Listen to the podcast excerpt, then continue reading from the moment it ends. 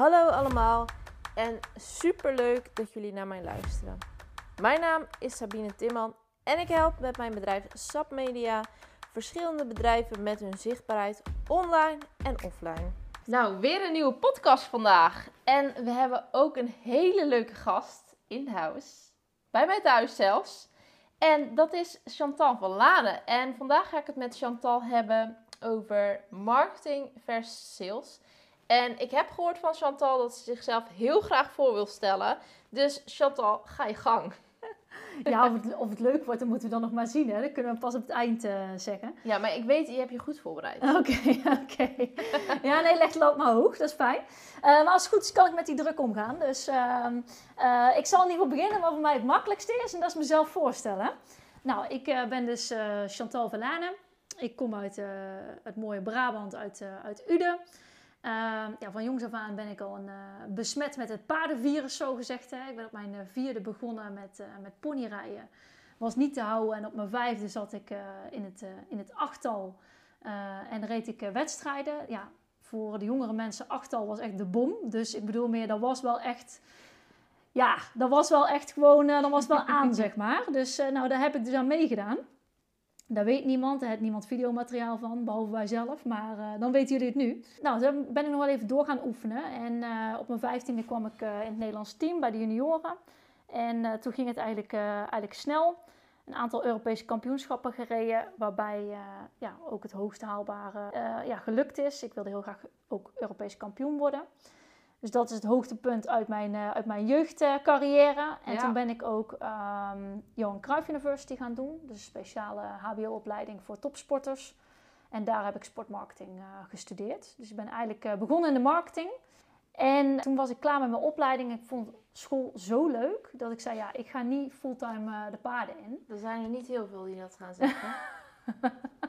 Want dat school leuk is. Ja, in ieder geval, als ik even naar de gemiddelde paardenondernemer kijk dan eh, kan ik me niet voorstellen dat, uh, dat zij school leuk hebben gevonden. Ik vond het ook hartstikke leuk. Ik hoefde geen flikker te doen op school.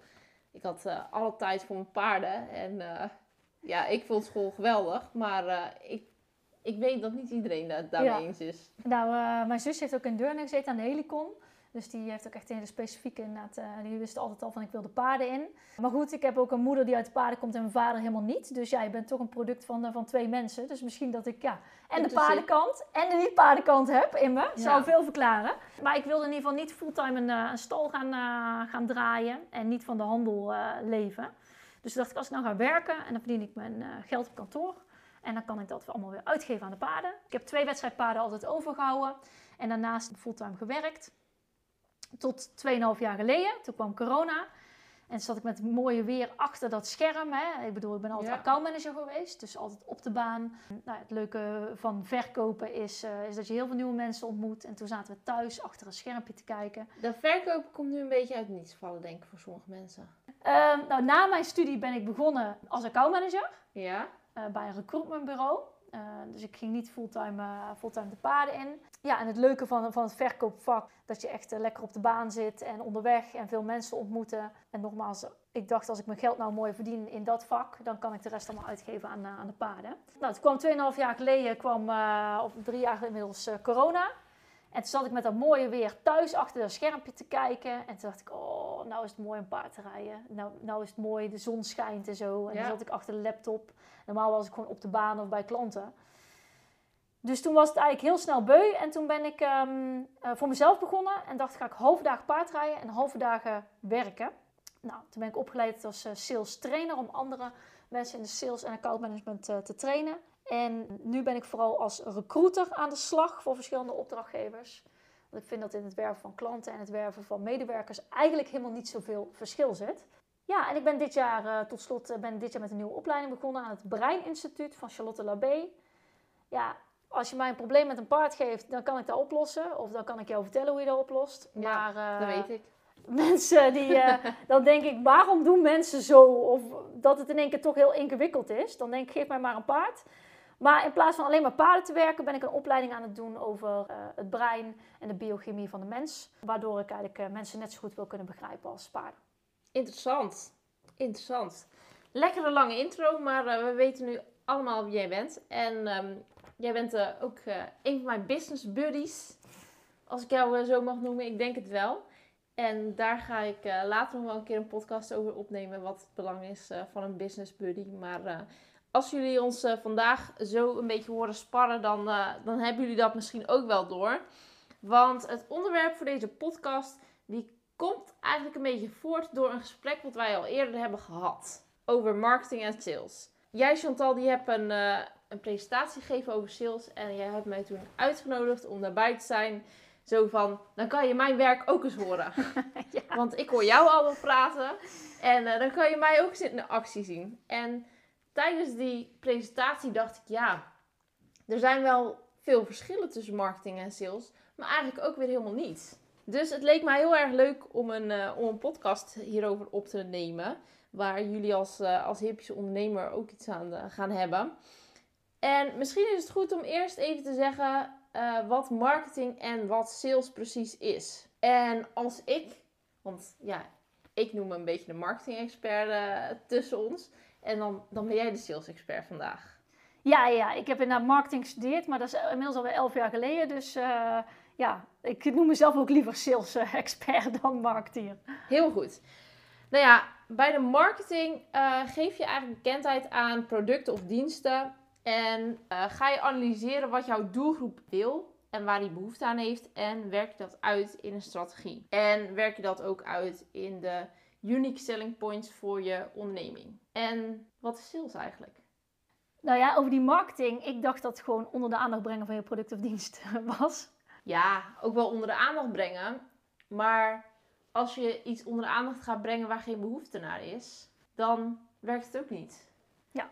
Dus in de marketing en ook in, in mijn traject die ik aanbied, gaan we inderdaad altijd eerst kijken naar wat jij wil als ondernemer. Want het heeft helemaal geen zin om, om een onderneming op te starten of om een onderneming door te ontwikkelen naar een punt waarop je zoiets hebt van, ja, moet ik vandaag weer te werk?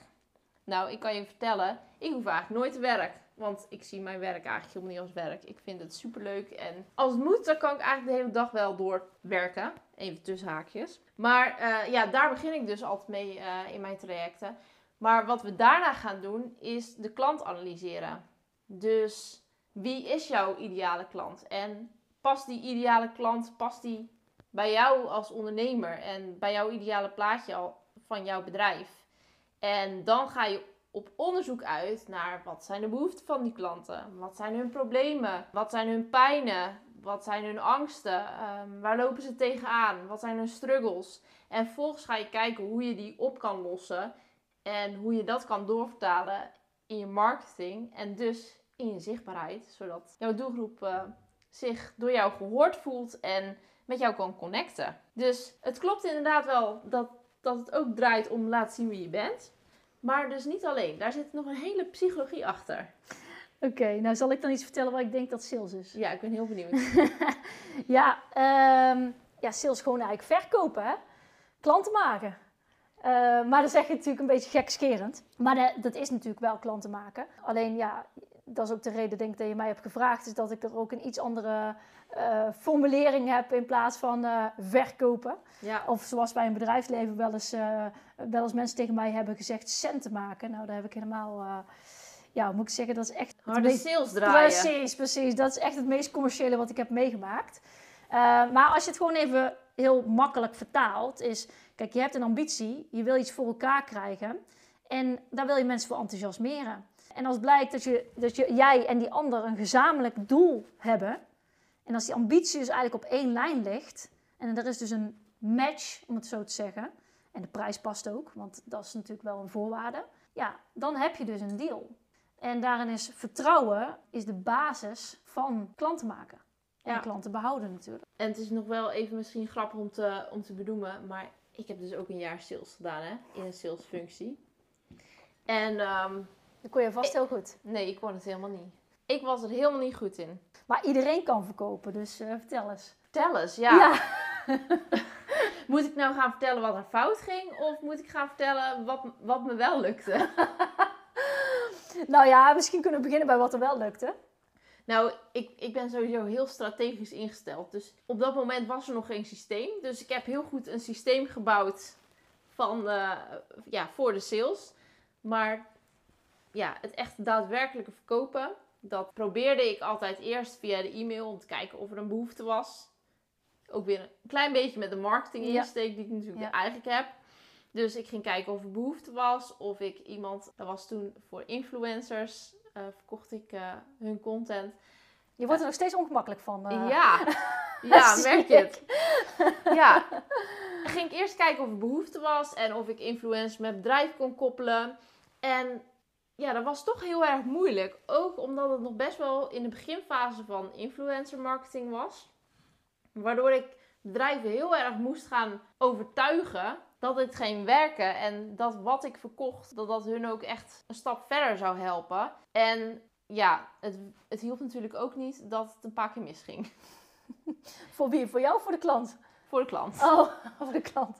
Dat influencers niet op tijd waren of niet Ja. hadden aangeleverd wat beloofd was. Ehm, ja, Ja, het doet in ieder geval geen goed aan het vertrouwen. Nee. En dat is wat ik net zei, is de basis van verkopen en natuurlijk van klanten behouden, is, eh, is vertrouwen. Dat is hetzelfde als tussen mensen en paard, of tussen ruiter en paard. Kijk, als er geen vertrouwen is, dan gaat die proef ook niet lukken. nee. En dat is met sales ook zo. Kijk, als, als de basis al niet klopt, hè, ja, dan wordt, nou, prettige wedstrijd zeg ik dan altijd, dan wordt het lastig. ja. En eh, vaak gaan we in de sales heel erg van eh, in het denken van eh, oeh, nu eh, net zo ongemakkelijk als jij er net van werd, hè? Oh, Ja. maar nu dan gaan, je gaat in één keer nadenken, nadenken over oh ja, maar wat ga ik dan vertellen? Hoe ga ik het dan vertellen? En nou, wat ik wel een mooie koppeling vond, is overigens met die e-mail die je net zei.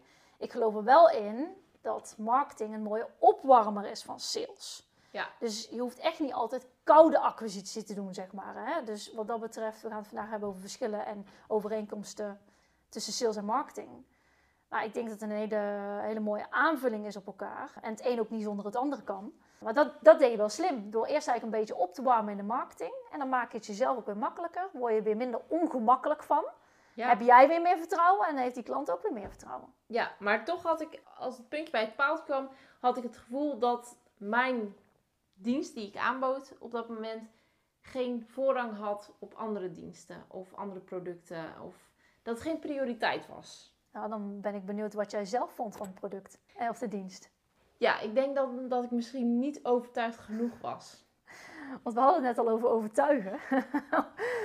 ja, in de basis met sales, kijk, het gaat om vertrouwen tussen twee mensen, maar dat begint natuurlijk bij zelfvertrouwen. En ik vind het wel grappig, hè? ik vroeg je ook niet voor niks om eerst iets goeds te benoemen. Want dan zeg ik ook al tegen ons mama als ik de ring uitkom, dan zeg ik noem eerst even iets goeds. Want we zijn, we zijn foutenkijkers, hè. Dus altijd maar alle, de nadruk op alles wat niet lukt en Zeker. fout en zelfkritisch, zeg maar. Dus vandaar dat ik je eerst even liet vertellen wat er, wat er, wat er goed ging. Maar als je het hebt over vertrouwen, begint het ook bij, bij zelfvertrouwen. Kijk, als jij niet eh, het gevoel hebt dat je echt, echt waarde toevoegt, dat, je echt, dat jouw dienst echt iets betekent of jouw product, dan zeg ik ook prettige wedstrijd. Dat is hetzelfde als de ring inrijden in een zetproef, terwijl je op M-niveau getraind hebt, maar op hoop van zegen nog de ring inrijdt of zo. Terwijl je eigenlijk al lang weet van, ik weet niet of dat vandaag eh, gaat lukken. Ja, En zo is het met klanten natuurlijk ook. Hè? Kijk, als jij eh, zelf twijfels hebt, laat ik dan zo zeggen, twijfels bij het product of twijfels bij jezelf of bij kan ik wel verkopen, ja, dan zit het met de basis al niet goed. En dan wordt het heel moeilijk om een ander natuurlijk mee te nemen in, in het enthousiasme. Ja, en ik moet je ook zeggen, toen ik net voor mezelf begon, toen vond ik dat verkopen ook heel ongemakkelijk en helemaal niet zo leuk. Want op het moment dat ik voor mezelf begon, had ik eigenlijk dan opdrachtgever voor vier dagen in de week. En opeens viel dat weg. Toen dacht ik, shit, hiervoor was ik eigenlijk helemaal niet voor mezelf begonnen, want eh, ik had zekerheid. Ja, Past helemaal niet bij voor jezelf beginnen, maar ik dacht, in het begin heb ik zekerheid. Dan kan ik die vijfde dag, daar kan ik acquisitie op doen. En er zit helemaal geen druk op. Dus laat het maar gewoon lekker gaan. En eh, ik heb gewoon die vier dagen in de week, dus het komt wel goed. Maar ja, toen viel die klant dus in één keer eh, ja, voor een groot deel weg. En toen moest ik dat wel doen. En ja, ik ben toen heel veel bedrijven gewoon gaan bellen of ik iets voor hun kon betekenen. En dat was iets wat ik eigenlijk best wel heel erg moeilijk vond, die koude acquisitie. En als ik dan kijk naar waar ik nu sta, dan zie ik het heel erg marketing en sales, wat jij net ook zei. Ik ben heel erg met mijn marketing bezig om te laten zien wie ik ben, waar ik voor sta en wie ik waarmee kan helpen. En vervolgens haal ik, ja, ik noem het leads, maar je kan het ook contacten, telefoonnummers, e-mailadressen binnen om daar vervolgens mee te connecten. En dan gaat het eigenlijk vanzelf. Ja. ja, ik denk dat het beste is, dat is dat opwarmertje. Het is een beetje alsof je een date hebt en eerst even twee wijntjes achterover slaat, zeg maar. Dan ben je met die marketing aan het doen. Dus je haalt een beetje de ongemakkelijkheid weg, zeg maar. en dan kun je met sales ook makkelijker echt in gesprek gaan. Ja. ja maar het is gewoon veel makkelijker als, als uh, ja, kijk, als je iemand helemaal nieuw ontmoet, denk maar in het dagelijks leven, ja, die ga je ook niet meteen uh, van alles nog wel vertellen. En die ga je ook niet meteen van alles nog wel vragen. Daar heb je eerst een beetje kennismaking voor nodig. En zo'n ja, zo'n uh, opwarmer met je marketing maakt wel eens een beetje kennis kunnen maken met jou. En jij misschien ook al een beetje met hun. Ja, Zeker. Dan, dan gaat het gesprek natuurlijk ook een stukje makkelijker. Ja. Of je kan alsnog twee wijntjes nemen en dan de telefoon pakken om je nieuwe klanten te bellen. Dat kan ook nog. Oké. Ik weet niet of we die tip uh, mogen delen, maar jullie kunnen hem altijd nog gebruiken. Ja. En ik heb deze, deze podcast een klein beetje voorbereid. In mijn voorbereiding dacht ik, het is misschien ook wel leuk om iets met de vooroordelen van sales te doen. Ja, je hebt natuurlijk ook vooroordelen van marketing, maar die van sales zijn iets, iets meer on the edge, als ik het zo mag zeggen. Iets heftiger, ja iets heftiger. En ja, daar kunnen we iets meer mee. Dus leek het me leuk om wat, uh, wat vooroordelen op een rijtje te zetten. Nou ben ik gaan googlen en daar kwam echt helemaal niks uit. Maar gelukkig hebben we ook onze vriend, onze nieuwe vriend. Nieuwe vriend, ja. Ja, ChatGPT nog. En uh, vroeg ik of, of hij of zij, ik heb geen idee wie er Genderneutraal, denk ik. Of genderneutraal, ja. of het mij een aantal vooroordelen wilde geven. Nou, de eerste. Je hebt geen tweede kans voor een eerste indruk. Nou ja, we beslissen binnen 20 seconden of we iemand aardig vinden. Eh, dus of we iemand aardig vinden of, of vertrouwen. Dus dat is, heel, dat is heel snel. Dus dat, ja, dat is eigenlijk één kans inderdaad van wat vind ik van iemand. Zo werkt het. We willen gewoon snel een inschatting maken. Alleen, hoe meer informatie we krijgen, hoe beter we ook kunnen beslissen of iemand betrouwbaar is. Dus ja, er is altijd een eerste moment. Zo is het natuurlijk. Ja. Maar het hangt af van eigenlijk alle touchpoints, zoals dat natuurlijk in de marketing uh, zo, uh, zo mooi noemt. Hè? Maar alle momenten dat je iets... Minimaal zeven momenten. Ja, en, en, in ieder geval de momenten dat je iemand of iets van die persoon ziet... vullen natuurlijk steeds die informatie aan... En versterken of, of ontkrachten dat vertrouwen. Ja. Dus ja, binnen 20 seconden bepalen we eigenlijk, ja, mag ik jou of mag ik jou niet? Wat uh, heel erg belangrijk is als je iemand ook uh, wil kunnen helpen. Maar dat betekent niet dat als die, ja, dat er maar één kans is. Ja, het is net als met een, met een echte relatie, zeg maar. Ja, we kiezen onze vrienden ook heel vaak op basis van een eerste gevoel. Maar mhm. sommige mensen denken van, ja, uh, vind ik helemaal niks. En die leer je dan kennen. En dan denk je, hé, hey, is eigenlijk toch een heel erg leuk persoon. Dus ja in het echte leven is het ook niet altijd zo dat we zeggen: oké, we maken een goede keuze. De eerste 20 seconden is meteen een goede keus. Alleen we vinden er wel wat van. Ja, dus dat is ook een nee blijft geen nee. Dat kan ook altijd nog een ja worden. En een ja blijft ook geen ja. ik, wil, ik wil niet pessimistisch doen, maar ja, kijk, als je uiteindelijk uh, iets hebt verkocht, hè, waar, waar we het hier over hebben.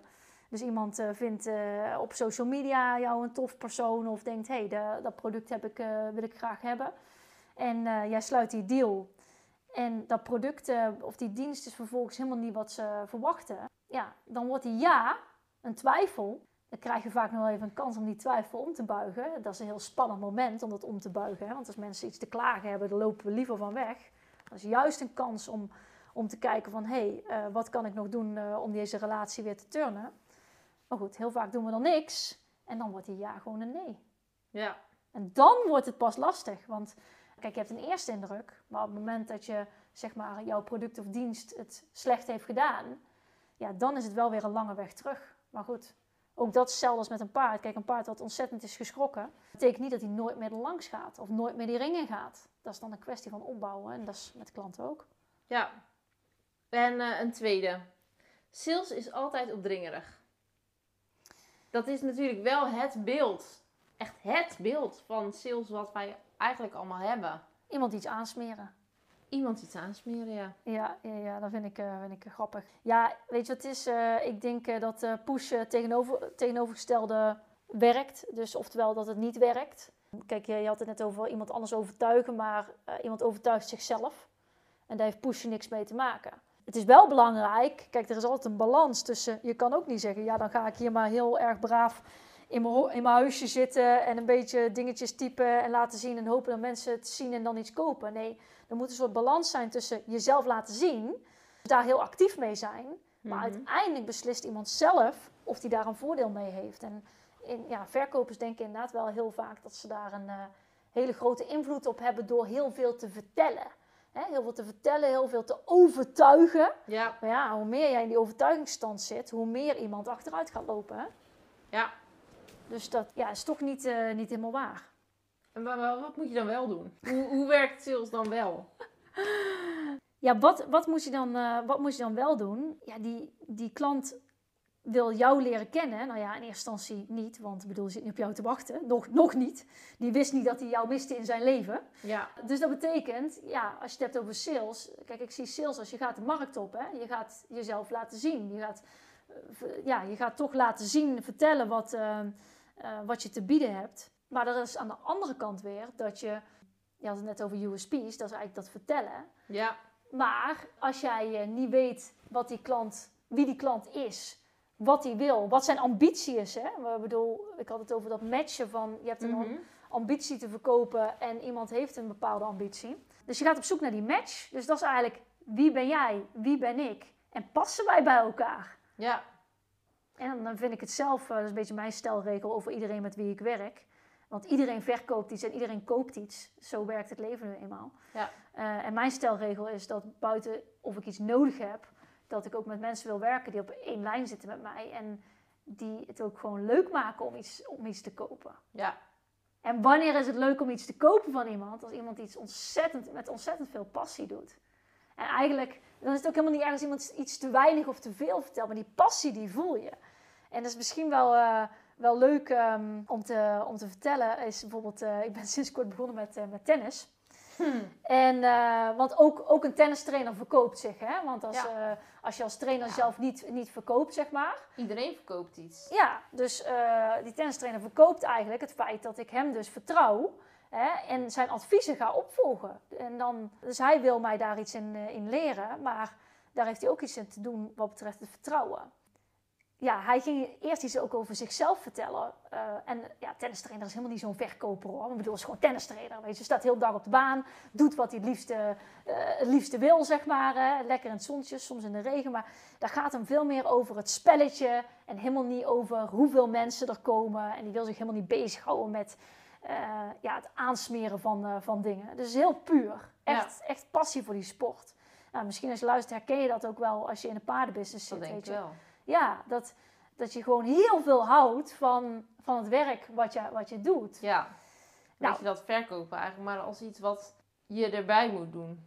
Nou, wat hand in hand gaat. Hè? Jij, jij, jij doet iets en je doet dat met een bepaalde liefde en passie. En zo ook mijn, eh, mijn tennistrainer. En ik, ik vind het gewoon geweldig om van hem te leren. En ik pak ieder woord, zeg maar, van hem op. Omdat, ja, hij is helemaal niet zo'n prater. Maar af en toe dan, iedere keer vertelt hij weer een stukje over zijn eigen ervaringen. En, en waarom je dingen dan doet. Hè? Ook eh, waarom bepaalde strategieën werken en hoe dat voor hem geholpen heeft en zo Storytelling.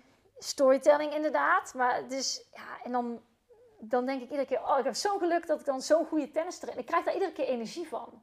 Terwijl hij, is- als ik aan hem vraag, hij weet overigens niet eens wat social media is. Ik ging me laatst iets zeggen over, wil ik even plaatsen op de story. Nou, toen keek hij me echt aan van eh, of ik Chinees sprak of zo. Dus deze man weet echt weinig van verkoop en weinig van marketing. Maar hij doet het toch iedere dag.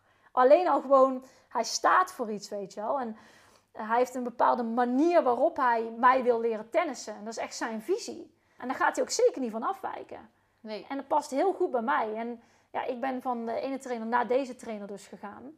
En er zijn mensen die dus niet mee zijn gegaan met mij, die misschien ook helemaal niet bij hem passen. Ja. Maar mijn stelregel is wel altijd, als ik, als ik dan iets koop, dat het ook een soort van een feestje, een feestje is. En als ik iets verkoop, dat mensen ook echt denken van, ah, het is gewoon prettig, het is gewoon een genot om met, met haar samen te werken. Ja, maar dat zorgt ook voor die leuke klanten. Want als jij maar iets verkoopt omdat je het moet verkopen, dan ga je ook mensen aantrekken die misschien helemaal niet jouw ideale klant zijn. Nee, en dan eh, zit je een beetje met tegenwind eh, te werken, hè? of een soort eh, tegen de stroming in. Want als jij iets doet wat niet bij jou past, of jij trekt mensen aan die niet bij jou passen, ja, dan wordt dat helemaal geen feestje. Dan is het meer een soort, ja, wat zou ik zeggen, meer een soort horrortocht. Hoe noem je dat? Zo'n spooktocht is het dan meer.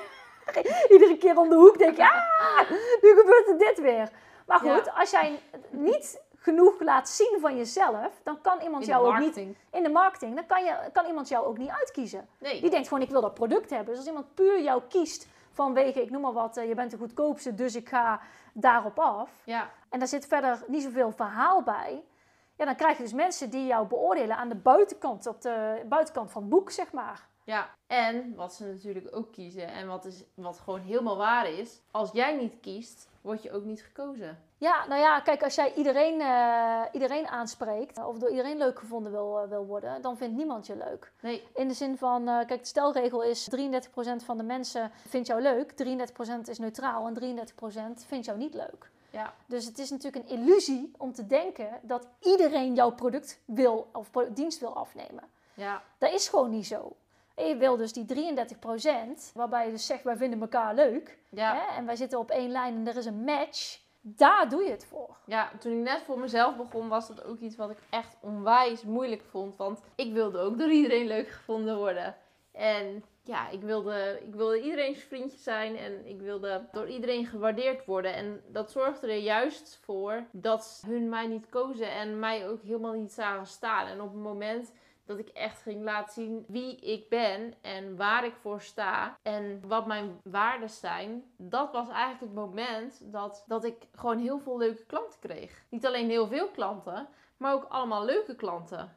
Waar ik echt onwijs veel energie van krijg. Dus ja, dat, ik snap dat het als, als beginnend ondernemer heel moeilijk is om te doen. Maar ja, voor mij is dat wel echt een hele waardevolle stap geweest. Ja, ook gewoon dus ehm, weten wat je niet wil. Dus altijd, eh, ik werk dan in recruitment, ik vraag ook heel vaak aan iemand dan van, wat wil je niet hè? Ja, Want het geeft ook heel veel informatie. Dus niet alleen in kaart brengen van wat wil ik wel, maar wat wil ik niet. En vervolgens ga je verder met de wels. ja, Ja, natuurlijk is dat spannend als beginnend ondernemer. Ik heb ook heel erg gezocht voor, ja, voordat ik echt gekozen had waar sta ik nou voor.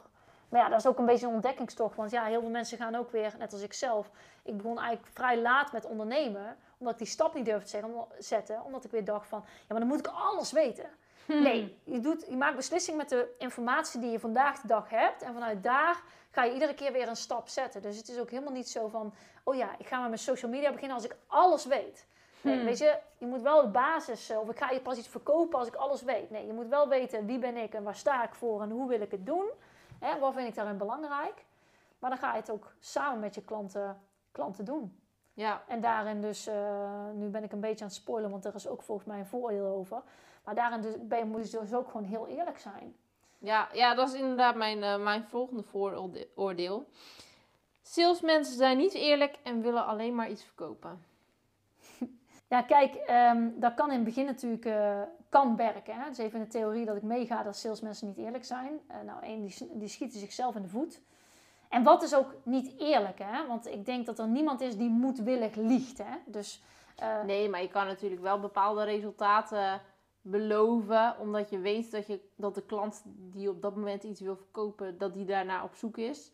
Maar dat je weet dat, dat je dat eigenlijk niet kunt beloven, omdat je dat niet kunt waarmaken. ja, nou ja, dat zou inderdaad niet, niet eerlijk zijn. Maar dat vind ik wel heel grappig. Wij volgen toevallig, eh, niet toevallig, want ik heb die jou aangesmeerd. Nee, nee dat is niet dat is iets gratis dit hoor. Dus eh, nee, wij volgen dezelfde marketing eh, nieuwsbrief. Ja. Neuropsychologie marketing. Ja, neuropsychologie marketing. Ik doe natuurlijk een, een studie aan het Breininstituut. En nou ja, jij bent natuurlijk marketeer. Dus het is een gezamenlijke interesse dan van ons. Dus ik heb Sabine die nieuwsbrief een keer doorgestuurd. Maar wat ik echt super leerzaam vond uit een van die nieuwsbrieven... is dat het dus bewezen is dat je geloofwaardiger en betrouwbaarder overkomt... als je één negatief punt noemt. Of één ding wat je niet kan of wat het product of de dienst niet kan. ja.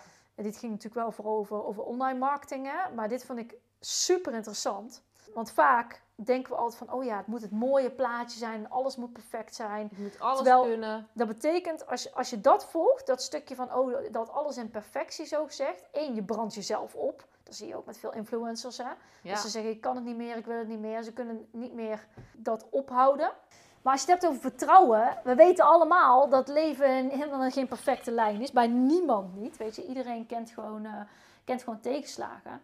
Dus ja, zou jij iemand vertrouwen die zegt: eh, Oké, op deze vier punten, drie ervan kan ik en die vierde kan ik niet, maar wil ik wel leren bijvoorbeeld? Of moet je daar iemand anders voor vragen, maar op die drie kan ik je heel goed helpen? Zou je die vertrouwen? Of zou je degene vertrouwen die zegt: nee, allemaal, al mijn klanten zijn tevreden. Eh, nee, en eh, die resultaten, ik kan zelfs nog meer. Uiteindelijk voelen wij ook wel hè, dat diegene, ja, onderbuikgevoel is daar echt wel dat je bij die laatste persoon, dus die tweede persoon die ik noem, echt ook wel ja, je gevoel zegt van dat klopt iets niet. Dus in je onderbewuste en uiteindelijk, we maken allemaal beslissingen op basis van gevoel. Dus Mhm. dit is super belangrijk. Dus het is juist heel krachtig. Ja, ik maak er soms bijna een sport van om altijd één ding te noemen wat niet goed is. Ja. Of ja, wat, eh, waarom het niet zou passen. Ja, dat is eigenlijk ook wel heel leuk. En je krijgt hele leuke reacties op. Hoor. Zo van, oh ja, ja, nee, maar dat dacht ik ook wel. Of, eh, eh, nee, maar dat begrijp ik ook wel, joh. En, eh, dus ik, ik heb eigenlijk nog nooit een reactie gehad die zegt van, ja, hoezo kan je dat niet? Of, we- ja, dus we denken in ons hoofd altijd heel erg van, oh, het hele plaatje moet helemaal goed zijn. En dan ben ik een goede verkoper. ja. Maar het gaat er gewoon om... Maar sommige klanten vinden het ook gewoon fijn om met jou te groeien. Ook dat. Maar het is in ieder geval eerlijk zijn tegen jezelf en eerlijk zijn tegen de ander. Ja, juist ook wat, wat tegenslagen zijn ook weer een kans om te leren. Zeker. Ook voor je klant, Ja, om te leren. Als Zonder- dingen niet lukken of niet werken, zeg maar. ja. En zonder tegenslag geen resultaat. Ja, Of geen en echt resultaat waar je echt voldoening van krijgt. ja het is een beetje... eh, ik zit dus midden in die opleiding en als, hoe het in ons brein werkt. Kijk, als iets eh, alleen maar leuk is, dus als we iedere dag bij wijze van spreken op vakantie zouden zijn en champagne en caviar zouden drinken, is niet mijn hobby, maar ik noem even, als alles iedere dag gladjes zou verlopen, zeg maar, dan is ons, ons brein herkent geluk niet meer. Dus dat betekent dat tussen de 10 en 30 procent, zeg maar op een dag, moet eigenlijk een beetje tegenzitten. Want dan herkent ons brein ook weer die geluksmomenten. Ja. Nou, dat is best wel een geruststelling, toch? Dat 30 procent eh, mag tegenzitten. Ja. En 70% hoeft maar te, eh, te lukken. Daarom vinden we 70% misschien ook wel een hele mooie score in de dressuur. Oh ja. ja. 30% mag tegenzitten. ja. Eh, maar ja, daar heb ik dan van de week geleerd. En denk oh ja, dat is eigenlijk wel goed om, om, om ook voor te houden. Van, oh, dus 10 tot 30% mag sowieso tegenzitten. Daar krijgen we dus in ons brein ook nog geen stress van. ja. We krijgen pas stress als er langere tijd 35% misgaat. Oké. Dus dan kunnen we korte tijd kunnen we dat volhouden. Maar als we de langere tijd ja, iets meer als een derde misgaat, krijgen we pas stress. Ja, dus als je sales niet lukt voor 30%, dan is dat oké. Ja, nou ja, in sales hebben we natuurlijk wel, eh, wel meer dan 30% wat niet lukt. Maar het gaat erom, kijk, als, je, als jij van eh, 9 tot 5 iedere dag sales doet, dan is dat best wel een eh, zware job. Dat weet ik zelf ook. Maar voor veel ondernemers zal het zo zijn dat sales een onderdeel is van hun bedrijf. Mhm. Dus als eh, dat af en toe eh, tegen zit, zo gezegd, of ja, een derde van de keren, dan eh, betekent dat je echt, jouw brein echt herkent wanneer je wel succes hebt. En het vooroordeel dat sales heel veel energie kost, is dat waar of niet? Ja, dus, ja dat, dat kan heel veel energie kosten. Dat heb ik zelf ook wel, ook wel zo ervaren hoor. Maar sales kan ook weer heel gemakkelijk gaan. Ja, nou zie ik jou denken, waar ligt dat dan aan? Nou ja, ik heb, ik heb inmiddels heb ik natuurlijk ook ervaren dat sales ook makkelijk kan gaan. Als je maar ja, echt goede voorbereiding hebt, zoals mijn marketingstrategie is gewoon een hele goede voorbereiding richting mijn sales. Daar, daarin ben ik ook continu aan het spelen. Wat werkt wel, wat werkt niet? Hoe kan ik dat nog optimaliseren? Kan ik dit inzetten? Oh, dit is nieuw. Kan ik daar iets mee? Oh, dat vind ik leuk. Eh, kan ik daar ook iets mee? Maar ja, doordat mensen al weten wie ik ben en waar ik voor sta, maakt dat me wel veel makkelijker dat als ik bijvoorbeeld een winactie, zoals ik zo mag zeggen, uitstuur van wil jij een gratis strategiegesprek met mij winnen om in gesprek met mij te komen? Dat is eigenlijk maar een half uurtje, geef ik dan weg. En die ondernemers weten ook wel dat in een half uur kan ik geen hele marketingstrategie voor hen neer gaan zetten. Dus voor mij is dat ook een soort van een salesgesprek om met mensen in contact, klanten in contact te komen. En erachter te komen ja, wat, wat er bij hun speelt en waar hun behoefte aan hebben.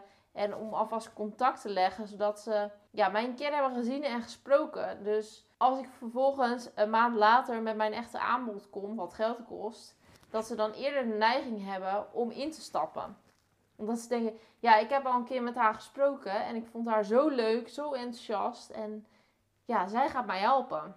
Ja, maar wat ik gewoon hoor is, dit past bij jou en daarom werkt het. Ja. Dus dit is ook niet per se een advies aan iedereen. Kijk, dat is ook het, ook het, eh, het, eh, het lastige van sales en marketing. Je moet, eh, je moet doen wat bij je past. Dus er ligt geen kant-en-klaar plan. Nee. Het heeft ook geen zin om naar andere mensen te kijken. Dus als je, Nee. En het is ook alleen maar frustrerend om jezelf te vergelijken met anderen. Maar het heeft dus ook letterlijk geen zin om te doen wat een ander doet. Want jij bent die ander niet. Dus je moet gewoon goed kijken wat past bij jou. Ik vind het weer heel erg leuk om bijvoorbeeld mijn, als ik sales doe, mijn huiswerken eh, wel van tevoren natuurlijk te doen. Maar gewoon echt op te bellen en dat die persoon nog niet weet wie ik ben. En dan zeg ik ook, ja, je weet niet wie ik ben hè. Maar eh, ik weet al wel wat over jou. Hè? En dat past weer heel goed bij mij. Dus het lastige is ook van, er is geen kant-en-klaar plan. Je moet gewoon voor jezelf kijken, wat past bij mij? En wat is ook voor jezelf vol te houden. Hè? Want op het moment, als je het hebt over sales kost energie, of marketing misschien ook wel, uh, over, uh, over waar we het nu over hebben. Is als jij doet wat een ander doet, dan kost dat heel veel energie. Ja. En ik kom natuurlijk uit het bedrijfsleven. Want ik dacht, daar kan ik heel veel leren ook voor mijn paardenbusiness. En wat ik daar vooral te horen heb gekregen toen ik in loondienst was, is doe het maar zoals, zoals je manager het doet. Ja. Toen vond ik sales heel vermoeiend en dan was ik echt kapot na een dag. Maar toen ik voor mezelf ging werken, toen dacht ik eigenlijk in ja, maar nou kan ik eigenlijk zelf beslissen wat ik doe. Dat maakt het niet altijd makkelijk, want het is ook even zoeken. Ja. Nou ja, net als jij, je bent natuurlijk ook al een paar jaar ondernemer. Je moet gewoon voor jezelf uitvinden wat past gewoon nu bij mij. En wat nu bij mij past, kan best over vijf jaar niet meer bij mij passen. Zo is het ook, hè? Zeker. Dus je moet, dat is gewoon een continue reis van... Oké, zo wil ik het gaan doen. Je maakt een plan, dan ga je uitvoeren. En dan ga je evalueren van, weet je, wat vond ik ervan? Wat vonden mijn klanten ervan? Wat heeft het me opgeleverd? En dan ga je vervolgens weer bijsturen. En als ik nog verder naar de, naar de vooroordelen kijk, ja, hebben verborgen agenda, hebben, zijn gladde praatjesmakers. En tot slot gaf uh, ChatGPT mij nog, hebben geen specifieke vaardigheden nodig. Daar moest ik eigenlijk wel om lachen. Nou ja, het goede nieuws is, iedereen kan het. Sales, hè? verkopen, iedereen kan het. Ja. Maar die specifieke vaardigheden zijn denk ik nog wel lastiger dan je denkt. Want in sales is gewoon belangrijk dat je verstand hebt van mensen en relaties. Nou, het goede nieuws is, je bent zelf mens. Dus, dus dat is... En we gaan ons hele leven ook al met mensen om, zo gezegd. Maar goed, dat is ook tevens het moeilijke wat ik net zei. Ja, ik snap meer van paarden dan van mensen. Want ja, ieder mens is anders. En waarom doen mensen wat ze doen? En dat is soms best wel dat je denkt van, waarom doet iemand zo? Weet je, tenminste zo denk ik dan. Ik denk, waarom, waarom doe jij dit? Ja. Maar goed, misschien is het ook wel, als je het hebt over specifieke skills, want je hebt het net over vooroordelen natuurlijk. Mm Daar hebben we het net over gehad.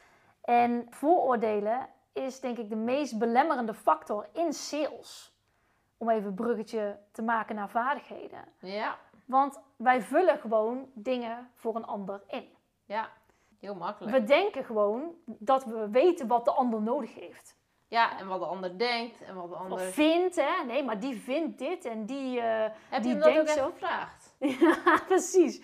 Maar heb je dat ook gecheckt? Maar die, die vooroordelen, ja, daar komt eigenlijk gewoon... Ons brein stamt nog af van de oertijd. En in de oertijd, op het moment dat jij dan... eh, moest jij dus een inschatting maken. Dus moest jij een vooroordeel hebben en aannames doen om veilig te blijven. Ja. Want als jij gewoon nieuwsgierig en eh, open en bloot daar eh, zeg maar overal liep, dan zat er in één keer een tijger achter de bosjes en was je gewoon dood. Maar als je kijkt naar vandaag de dag, ons brein is maar 4% veranderd sinds de oertijd. Eh, ons fysieke brein en de werking daarvan. is Dus we zijn nog steeds, weinig. ja, we zijn nog steeds bezig met die tijger in de bosjes. Hè? Dus met een aanname te doen wat gevaarlijk is. En constant zijn we bezig met ja, wat, wat zou er kunnen gebeuren. En daarom vullen we ook voor een ander in. Want dat is dus voor ons is dat veiligheid. Als we informatie hebben, als we het invullen, dan weten we in ieder geval zeker dat we veilig blijven. Ja, en contact hebben met mensen is soms een beetje eng, dus is het makkelijker om in te vullen Iets dan nieuws, ja, iets nieuws. En we zijn dus vragen. eigenlijk nieuwsgierigheid afgeleerd. En nieuwsgierigheid is de belangrijkste skill als het gaat om sales. Ja, Dus niet het zenden en het aansmeren en het overtuigen, maar het stellen van, van vragen is veel belangrijker. Dus het is goed nieuws voor de mensen die denken, ja, ik, kan, eh, ik ben niet zo'n, salestijger. eh, ja, ik wou zeggen, ik lul niet net zoveel Chantal. Wat 99,9% van de mensen nu denkt. Nou, goede nieuws is, dan ben je waarschijnlijk een betere verkoper dan ik ben. Maar vragen stellen is dus belangrijker als vertellen. Dus ook voor de introvertere mensen onder ons, dat zijn vaak veel betere vragenstellers dan de extraverte mensen zoals ik. Voor mij is praten veel natuurlijker als denken van, hé, hey, eh, ik, ik stel eens even tien vragen en dan ga ik dan eens met mijn verhaaltje komen. Alleen, alleen met vragen stellen kom je er niet. Nee. Want als jij denkt, ja, kijk, jij weet van jezelf wel dat je te vertrouwen bent, maar die anderen weten dat natuurlijk nog niet. Nee. Dus het is wel een soort weegschaal tussen iets van jezelf laten zien en die nieuwsgierigheid. En weer iets van jezelf laten zien en wie is die ander. Dus het is constant een, echt een interactie, zeg maar. Waarbij je goed voor jezelf moet weten van ja, wie ben jij en waar sta je voor? En dan op zoek gaat bij die ander van ah, wie is die en, en wat wil die dan bereiken in zijn leven. En nogmaals, als daar een match is, en vind ik elkaar ook nog leuke personen, dat hoeft Hmm. overigens niet, want vertrouwen is de basis. Maar ja, op een gegeven moment, ja, kan ik je wel zeggen, is het ook echt heel erg leuk als je keuze gaat maken op basis van hé, hey, ik vind het leuk om met die persoon te werken en eh, die is net als ik, of misschien niet net als ik, maar wel ook echt enthousiast, aanmoedigend. Ja, die wil ook echt dat ik beter word. Mhm. Maar goed, heel eerlijk, wie wil nou niet dat jij zelf en de ander beter wordt? Ja, dat weet ik eigenlijk niet. Ik wel. Ja, ik denk ook in de basis iedereen. Dus als je het hebt even terug naar sales en skills, of sales en vaardigheden zo gezegd, dan zijn er echt wel, ja, dan zou ik vooral zeggen, te- stel eens meer vragen. Ja. En dan bedoel ik niet, oh, nu ga ik vijf vragen opstellen die ik ga vragen aan al mijn klanten. Nee, het werkt. Sales wat dat betreft denk ik het moeilijkste vak eh, in, eh, in de wereld. Omdat er is geen standaard vraag die je kan stellen. Want als jij nieuwsgierig gaat, gaat, gaat verder dan, oh, ik heb een paar vragen. Ja. Wat wil jij nou echt weten van die klant voordat hij met jouw product of dienst gaat werken? Ja. Of met jou gaat werken? ja, dat zie ik eigenlijk hetzelfde een beetje als de interview. Ik interview natuurlijk heel veel eh, mensen voor onder andere Hoefslag en andere paardenbladen. En sommigen vragen mij dan wel eens, kan je mij alvast de vragenlijst sturen? En dan denk ik eigenlijk altijd, shit. Ik weet namelijk helemaal niet wat ik jou ga vragen. Als ik voor jou zit en ja, ik heb vaak wel een eerste vraag in mijn hoofd. Ja, dat is handig, een startpunt. Een startpunt. Ja, Maar behalve die eerste vraag weet ik vaak nog helemaal niet welke kant het gesprek op gaat. Dus welke andere vragen ik zou willen stellen. Dus ja, dat bewijst ook wel een beetje. ehm, ja, je kan wel iets heel goed voorbereiden. Maar als je dat dan gaat voorbereiden en je hebt een lijstje met vragen en je wil dat lijstje met vragen afgaan, dan kan je niet meer naar die persoon luisteren. Want je bent constant in de weer om dat gesprek te sturen richting jouw vragenlijst. Ja. Dus volgens mij is dat ook wel een hele goede vergelijking. Nou, dat ze- zegt het gewoon dat je je nieuwsgierigheid hebt getraind. Want als je het hebt over vaardigheden, dat nieuwsgierigheid, dat is niet dat je dat morgen in één keer, oh ja, ik ga meer vragen stellen. Maar dat is echt iets wat je ook weer moet, opnieuw moet leren. Kijk, kinderen zijn, zijn de meest nieuwsgierige mensen op, eh, op aarde, zo gezegd. hè. allemaal, denk ik. Dus als er iemand eh, ongegeneerd vragen stelt, hè, ik bedoel, eh, wat doen kinderen? Die zeggen de hele tijd natuurlijk waarom iets zo is. Maar die zeggen ook bijvoorbeeld, mama, waarom is die mevrouw zo dik? Allemaal van die dingen dat je denkt, oh, weet Ja. je, wat een vraag. Dus die, die, die zijn helemaal niet belemmerd in... eh, Beperkingen. en dat komt door, door een tweetal dingen. Eén, een kind gaat ervan uit dat hij het nog niet weet. Want Ja. hij is kind. Dus hij denkt, ja, volwassenen, die weten allemaal. Plus Ja. wij volwassenen gaan ervan uit dat we het wel weten. Hè? Dus als we nou even teruggaan naar een beroep doen, zeg maar, op hoe we waren als kinderen. Nou, ga er eens vanuit dat je het niet weet. Dat is natuurlijk spannend, want de hele wereld vraagt om zekerheid. Hè? En eh, jij bent toch de expert. Dus we denken allemaal, we moeten antwoorden geven. Maar ga er eens vanuit dat je niet of weinig weet over die klant. Nou, Ja. dat gaat sowieso helpen. Het andere waarom nieuwsgierigheid moeilijk is, is omdat ons, eh, of moeilijk voor ons volwassenen, omdat ons brein is pas af, zeg maar, ons hele brein is pas af op ons 27ste. Oh, Dat betekent dat onze prefrontale cortex, die zit voor in ons hoofd, zeg maar. Daar zit onze taal, dus dat wij dezelfde taal spreken als mensen, zeg maar, elkaar kunnen begrijpen. Er zit logica, plannen. Dat stukje is pas af op je 27ste. Dus kinderen, eh, hoe ouder je wordt richting je 27ste, hoe meer, zeg maar, die, her- die hersenen af zijn. Kinderen hebben dus die prefrontale cortex is bij hun nog niet helemaal niet geactiveerd. Dat merk ik wel, want kinderen vinden het ook lastig. Die gaan van de- hak op de tak en dergelijke. Dus dat plannen en logica, ja, dat kunnen niet altijd volgen. Maar in onze prefrontale cortex zit ook onze angst voor afwijzing. Ah. En die hebben kinderen dus niet. Nee. Dus daarom kunnen zij ongegeneerd vragen stellen. En zijn wij dus beperkt van ja, maar dat zeg je toch Kan je toch niet vragen? Ja, dat kun je toch niet vragen. Dus dan maakt het moeilijk om nieuwsgierig te zijn. Omdat wij dus de hele tijd denken, ja, maar eh, dat kan ik echt niet maken. Dat kan ik echt niet vragen. Of dan komt het zo over. Of zijn de hele tijd bang om daarin eh, niet leuk gevonden te worden. Of ja, terwijl we die vragen juist nodig hebben. Dus je moet echt dat trainen. En dat betekent niet dat je morgen moet vragen van eh, waarom heb jij zo'n gekke jurk aan? Zo gezegd aan iemand op straat. Dat Hmm. niet. Maar dat je iedere keer eigenlijk een, ehm, een spannende vraag stelt. Dus dat als je bij jezelf voelt van, oeh, ik vind het wel spannend. Ik, dus je, je bent nieuwsgierig. Mhm. Je denkt, ik zou eigenlijk wel willen weten hoe die dit of dat doet. Of ik zou eigenlijk wel willen weten waarom die het zo doet. Of, en dan denk je eigenlijk in je hoofd, dan hoor je zo'n stemmetje van, nee, nee, maar dat, dat kun je echt niet vragen. En stel die vraag nou eens gewoon. En dan, het mooie is, ja, vaak word je heel snel beloond al met een heel mooi antwoord. En die spannende vraag, als je iedere keer één spannende vraag in een gesprek met een klant stelt, krijg je gewoon veel betere gesprekken. Leuk. Eigenlijk wil ik ook nog heel even iets zeggen over andere mensen voor jou laten verkopen. Oh, Dat is, dat is natuurlijk iets wat we eigenlijk het allerliefste als hippische ondernemers willen. Dat het via via gaat en dat andere klanten zo blij met ons zijn dat zij onze diensten en producten verkopen. oké, dus je bedoelt mond-op-mond reclame. Ja. Oké, En dat bewijst ook wel wat jij net zegt. Dat iedereen kan verkopen. Want als ik een heel fijn product heb, zeg bijvoorbeeld even, even dit MacBook eh, die hier naast ons staat. Al- Als iemand naast mij zit en die zegt van eh, laptop, ja, dit is echt mijn, eh, mijn schatje. Hier kan ik alles mee. En dan krijg je een heel riedeltje waarom jij dit product ook zou moeten hebben. Dat is ook een vorm van verkopen natuurlijk. En voor mij als marketeer is het een heel waardevol kanaal wat ik in kan zetten. Ja, mond-op-mond reclame is sowieso de beste reclame. Ja, waarom? Omdat we het van een, van een ander horen. Mhm. Dus dat geeft gewoon bewijskracht. Vertrouwen. Ja, vertrouwen en bewijskracht. Dat je denkt, oké, eh, dat, dat durf ik wel aan, zeg maar. Dus ja, dat is- mond-op-mond reclame is, is, is de beste reclame. Als je het groter trekt, is je wil van al jouw klanten... en zelfs niet klanten, maar met wie je wel gesproken hebt... tenminste, dat heb ik dan in de recruitment heel erg mee te maken. Hè. Soms doen we geen zaken. Maar je wil in ieder geval dat iedereen ambassadeur van jou is. Mhm. En ehm, dat betekent niet dat iedereen jou leuk vindt of met jou wil werken, maar dat iedereen weet wanneer ze jou moeten bellen en waarvoor ze jou zouden moeten bellen. Ja. En dat ze over dat stukje heel enthousiast zijn. Dus dat Ja. betekent best dat, ze misschien, dat zij misschien hebben besloten geen zaken met jou te doen, Ja.